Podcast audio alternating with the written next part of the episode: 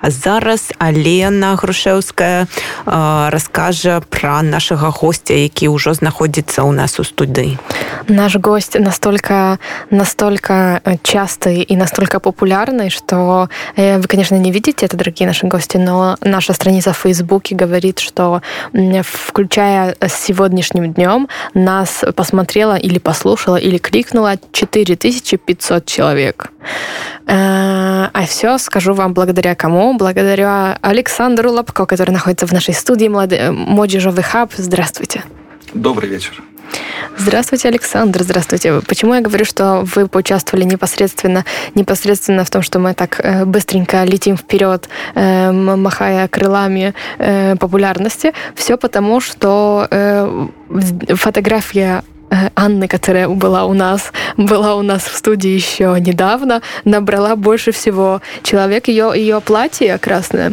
Просто всех так восхитило, что у нас уже про прочитала и выслала, и скопировала это 7 человек. Выслала это куда-то там на, на, снаружи где-то там на своих страницах, а э, две тысячи, а уже три, уже три тысячи человек э, посмотрела и прочитала и послушала нашу нашу программу. Так что э, передавайте Анне привет, и она, э, мы ждем ее, ее и ее следующего нового платья. Я уже договорилась. Китайские китайские платья рублят. Ну, вы это, конечно, тоже не видите, но мы тоже сегодня сделаем фотографию для Александра, потому что на груди у Александра такие вот две две прекрасные птицы. Расскажите, что. Так, это, это птушечки по-беларускай ну як і па-польску называется гілі ці снегіры вось родавае прозвішча маёй бабулі гіль. Вось таксама і я я лічу что это таксама такая вельмі вельмі важная рэч калі у сваіх сваім стылі у сваёй адзенні ты выкарыстоўваеш нейкія такія пасылы да да нейкіх такіх глыбінных у частак сваёй сям'і ці ну ці просто свайго атачэння калі ты можаш перадаць праз праз маленькі прынт ці ось як у мяне вышаўку гэтых птушачак тое што заложено у самім табе. Я скажу что это даже так теплее на душе когда ты ходишь и то есть так как будто ты написал свое имя и фамилию а на самом деле намного больше так александра я таксама вельмі рада вас бачыць. І, і у мяне есть такое пытанне. Я ведаю что э, ты адзін з кіраўнікоў цэнтра беларускай салідарнасці і что цбс э, дапамагае э, шматлікай колькасці людзей якія вымушаны з'ехаць у польшчу і вось я памятаю что мяне ўразіла одна гісторыя чалавека які якому дапамог цбс гэта Андрей астапович які следчы былы следчы які лесам бег ад расійскай межы да польльши і 5 дзён начаваў недзе недзе ў лесе. Распавядзі калі ласка як да вас трапіў Андрей что гэта за гісторыя? А першы раз я пачуў про Андрея амаль адразу калі ён прыйшоў цбс мне патэлефанавала наша юрыстка алеся сказала что вось прыйшоў чалавек у яго траўма нагі трэба хуценька 200 чалавека ў шпіталі знайсці дапамогу мы хутка это арганізавалі. Вось і потым Андрей стаў не толькі у тым кому мы дапамаглі але таксама тым хто пачаў працаваць у цбс ён узначаліў байпол адно з падраздзяленняў цбс і потым я у андрея спытаў ну я ведаў яго гісторыю прачытаў там у медыя ну і таксама чуў шмат адкуль але спытаў адкуль вось ты даведаўся пра цбс як ты да нас трапіў? Ён кажа вось калі я там недзе на вакзале ночыў я у меня быў телефон подключыўся до вай-фая і у нстаграме убачыў сторыс дзе была інфармацыя про цбс А я ему кажу А ты ведаеш што я змясціў гэтую сторыс я тады зразумеў што насамрэч сацыяльныя сеткі не толькі для таго каб лайкаць змяшчаць свае прыгожыя здымачкі але таксама камунікаваць і дапамагаць не аднаму. Вось як такая маленькая рэч як некая сторыс якую падзялюся дарэчы недзе пасля 12 ночы дапамагла Андрею стаповичу даведацца пра цбс і трапіць да нас і атрымаць дапамогу. Великая мощь інтэрнета так і э, а я як ён вось ён да вас трапіў з гэтай сапсаванай гэтай нагой і наколькі я памятаю без без без вопраткі? Так так. У яго у яго не было сваіх рэчаў але яго гісторыя так шмат каго заварушыла яго шмат куды запрашалі на тэлебачанне да журналістаў але ў яго не было нека нека таго параднага касцюму. І пра яго даведаўся таксама адзін з нашых сяброў дэпутат польскага сейму міхал шчэрба.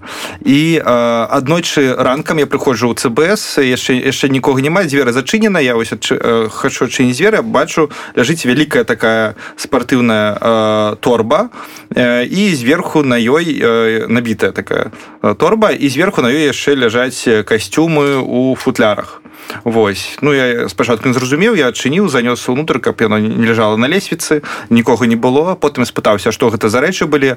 А, мне сказали что это что это міхал шчэрба перадаў частку свайго гардэробу якраз для Андрэя. Яны вось вельмі падобныя по по камплектацыі вось і э, депутат польскага сейму э, перадаў Андрею стаповичу частку сваю гардэробу і зараз Андрей такі э, як кажуць іголачки так. Так я калі яго убачыла гэта гэта чыстая праўда тому что ён ён сапраўды такі фронт не ведала что гэта депутат сейма. Но ну, благодарим всех депутатов сейма которые хотят делиться своими костюмами. З людьми якія вымушаны бежать без вопратки без без рэчаў у польшу. Если что у меня два платья могу могу могу подослать.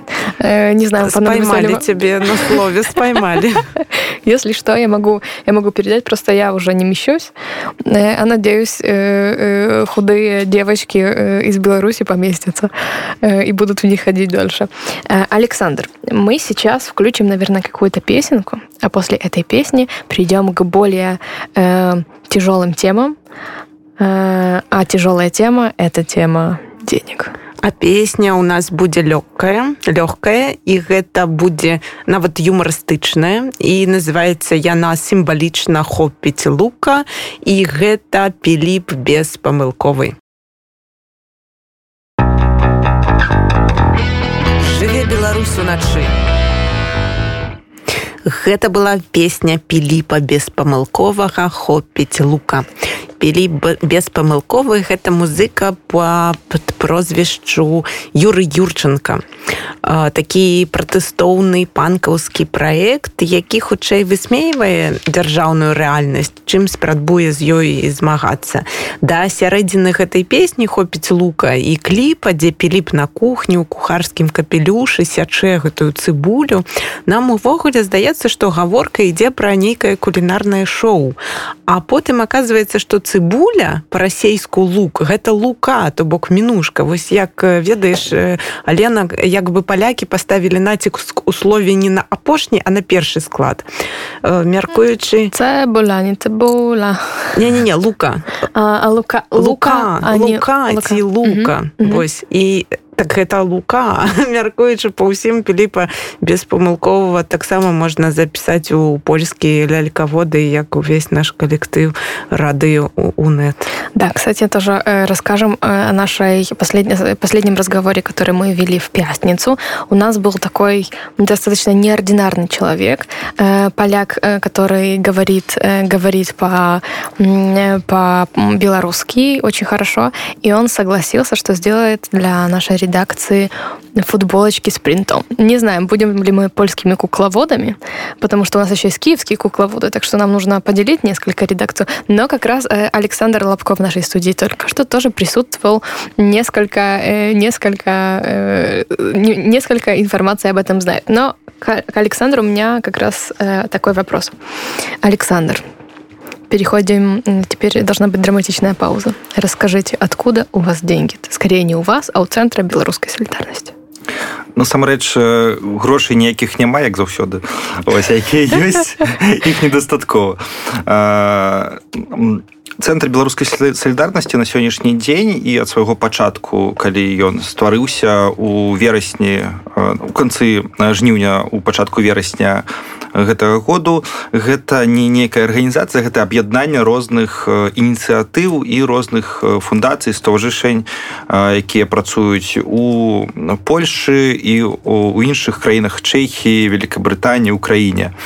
Таму казаць пра, пра некія нейкія сродкі менавіта цэнтру зараз складана кожная з гэтых арганізацый ужо дагэтуль існавала працавала реалізоўвала нейкія праекты шукала фінансаванне як звонку так і напрыклад ад данатаў ці ці спонсораў на сённяшні дзень на карысць цэнтру беларускай салідарнасці. У Польшы актыўна працуюць две арганізацыі. Гэта фундацыя праспект і ставажышэнне беларускі моладзевы хаб які я і прадстаўляю.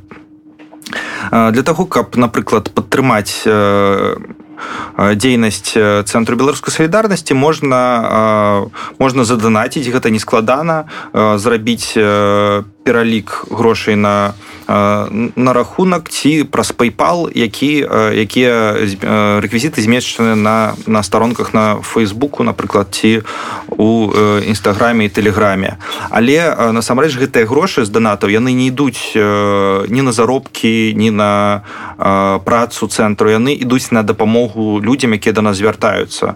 Гэта таму што гэта менавіта дабрачынны рахунак на які на які мы збіраем гэтыя грошы і накіроўваем сродкі туды куды гэта патрэбна. Напрыклад нейкай сям'і трэба аплаціць кватэру на месяц мы мы мы аплачваем. Трэба аплаціць напрыклад школу ці ці садок для дзіцяці таксама з гэтым падтрымліваем.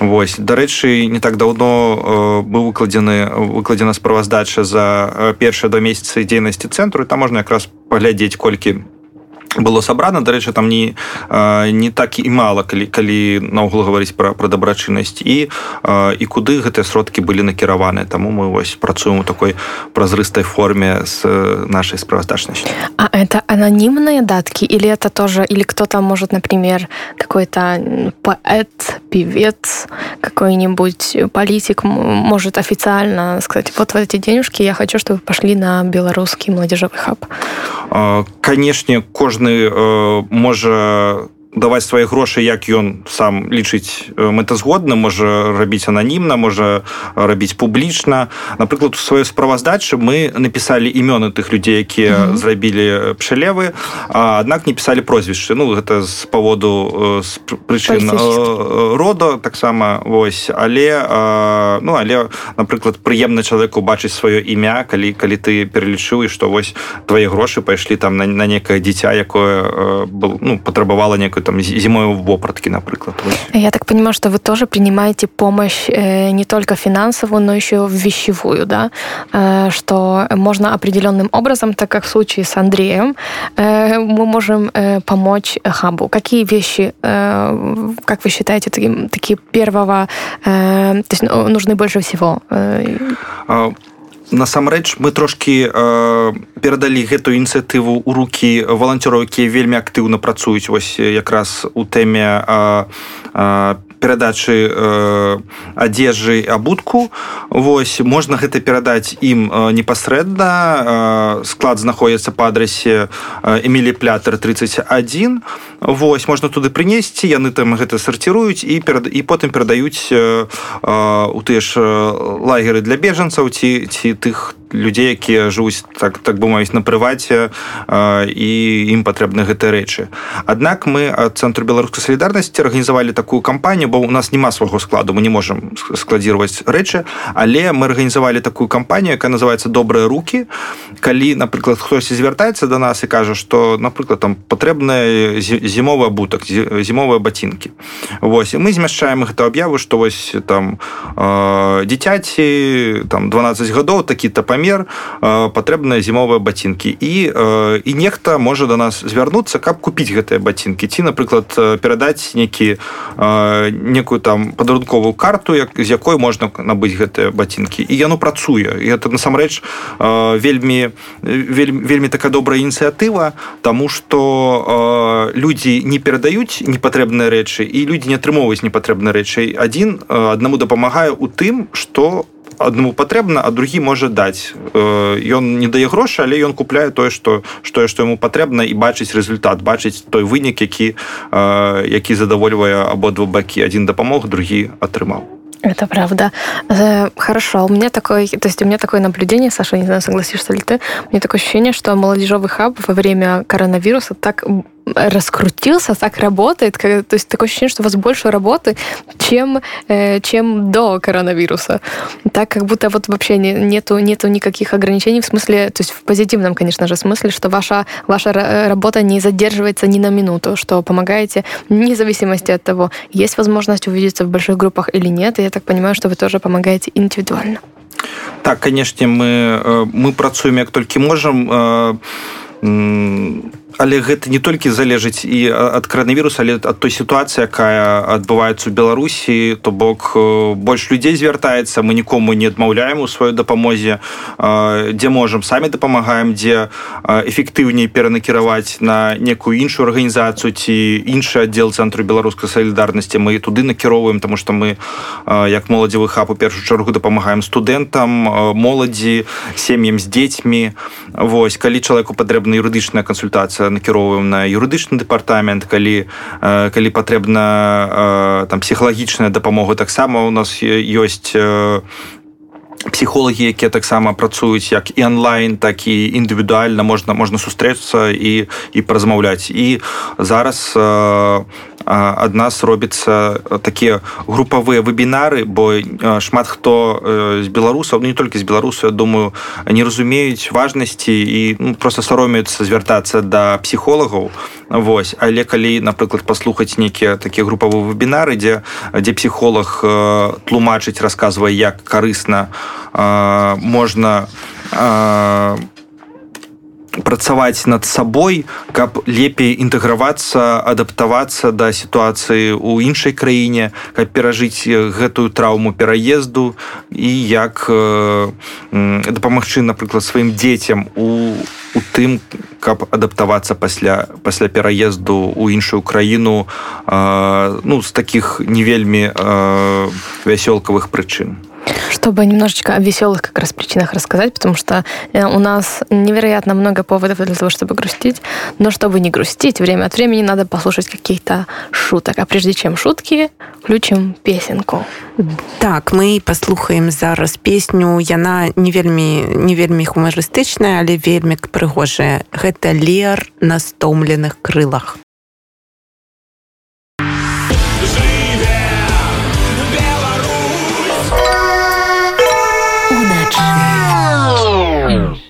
Гэта была спявачка лер, якую клічаць валерыя суравіцкая дзяручына зворчы, якой 20 гадоў. І гэтая песня на стомленых крылах пасля прагляду відэо успамінаецца нейкая холодная вайна ведаеце якую вядуць жыхары комплексаў дамоў гэтых для багаценькіх як іх называе сіні пальцы і лукашенко з работнікамі жэсу адныя вешаюць белыя чырвона-белыя сцягі а іншыя іх здымаюць яшчэ на пачатку восені ніхто не думал што гэта прывядзе да трагедыі неабыякавыя грамадзяне у двух косці забілі на романа бондарэнку а ўлада тут же пачала выпускать абсурдныя указы аб тым что бчб сімбалы забароненыя вы думаете сцягоў стало менш? Як бы не так. Хай падганяюць пажарныя краны будзе сцягоў яшчэ больш а теперь чтобы несколько развеселить атмосферу наш э, вечный э, актер илья змеев и вожик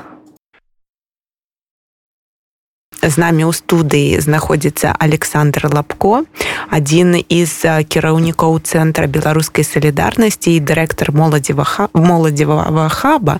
І я хочу задаць александру пытанне пра медыкаў і белыя халаты. Ці цбс неяк дапамагае гэтай праблеме тому что тому что зразумела что доктор айбалідзе за, за кратамі сидит і хутка беларусы будуць у жучка паучка і мядзведзіцы лячыцца насамрэч тут вельмі такая складаная сітуацыя тому что з аднаго боку вельмі хочацца дапамагчы лекарам якія вымушаныя з'ехаць з краіны і шмат якія краіны Еўропы гатовы прыняць высокакваліфікаваных гэтых дактароў. Але з іншага боку калі калі дадаткова неяк стымуляваць выезд то мы створым праблему для самой беларусі. Конечно для польшчы гэта гэта вельмі добрая такая інвестыцыя. Напрыклад прапанаваць там некалькі соцень месцаў напрыклад у у шпіталях польскіх і беларускія лекары паедуць і, і будуць тут вельмі добра працаваць. Але калі але потым можа скласціць такая сітуацыя што яны назад і не вернуцца нават калі зменіцца нешта нешта ў беларусі. Бо канешне заробкі лекараў у беларусі і раней і сёння і э, нягледзячы на то якая будзе далей сітуацыя наўрад ці будуць вышэйшыя за за еўрапейскія а кваліфікацыя у лекараў вельмі э, вельмі добрая скажу у беларуси на самом деле это тоже очень связано с тем что э, в польша если говорить о медицине так называемый кризы кризис повоань сейчас это не только в церкви хотя часто используется именно в церкви это это это, это формуля, формуля формулировку. Э, дело в том, что средний возраст хирурга, например, в Польше это 53 года. То есть это средний возраст. А представьте себе, что во время вируса это люди, которые больше всего э, пострадают в случае заболевания. Поэтому есть многие, многие из них работают до последнего в прямом смысле слова. То есть 80 лет они продолжают делать операции. Э, и из-за того, что такая тенденция продолжается, ну, напомним, что университеты и само обучение длится до много лет, то есть вплоть до того, что можно учиться и 10, и 12 лет, и больше, в зависимости от того, какую специальность кто собирается э, как бы э, произвести. Продолжаем, э, тоже, опять-таки можем говорить о том, что многие врачи в Польше во время вируса несколько отошли на задний план, не хотя бы просто рисковать своей жизнью из-за того, что слишком сильное давление со, со стороны и э, общества, и, э, и как бы государства на них положено. То есть я знаю э, со своей стороны неоднократно в польских медиах мы говорили о том, что многие, э, многие э, каретки, то есть многие э, скорые помощи э, настолько то есть люди из этих скорой помощи настолько не принимаются э, врачами возле врачами в больницах, что как бы человек, у которого в машине скорой помощи находится умирающий человек, просто психически не выдерживает давления. Когда это не один человек, а два, три, пять, десять, а таких людей может быть больше. Опять-таки мой знакомый, э, опять-таки ратовник, ратовник, подскажите мне, как будет? Спасатель. Да, спасатель, э, реаниматор даже, такой человек, который работает работает как раз скорой помощи, сказал, что лучшим, лучшим, что может сделать человек, который не болеет сейчас коронавирусом, это быть здоровым. То есть это лучше, что он может... Самый, самый дорогой подарок, который, э, который мы можем сделать для этих людей, это беречь себя, э, стараться э, заниматься собой, своим здоровьем и не болеть, потому что каждый очередной пациент — это несколько, к сожалению, умерших людей на, на дороге.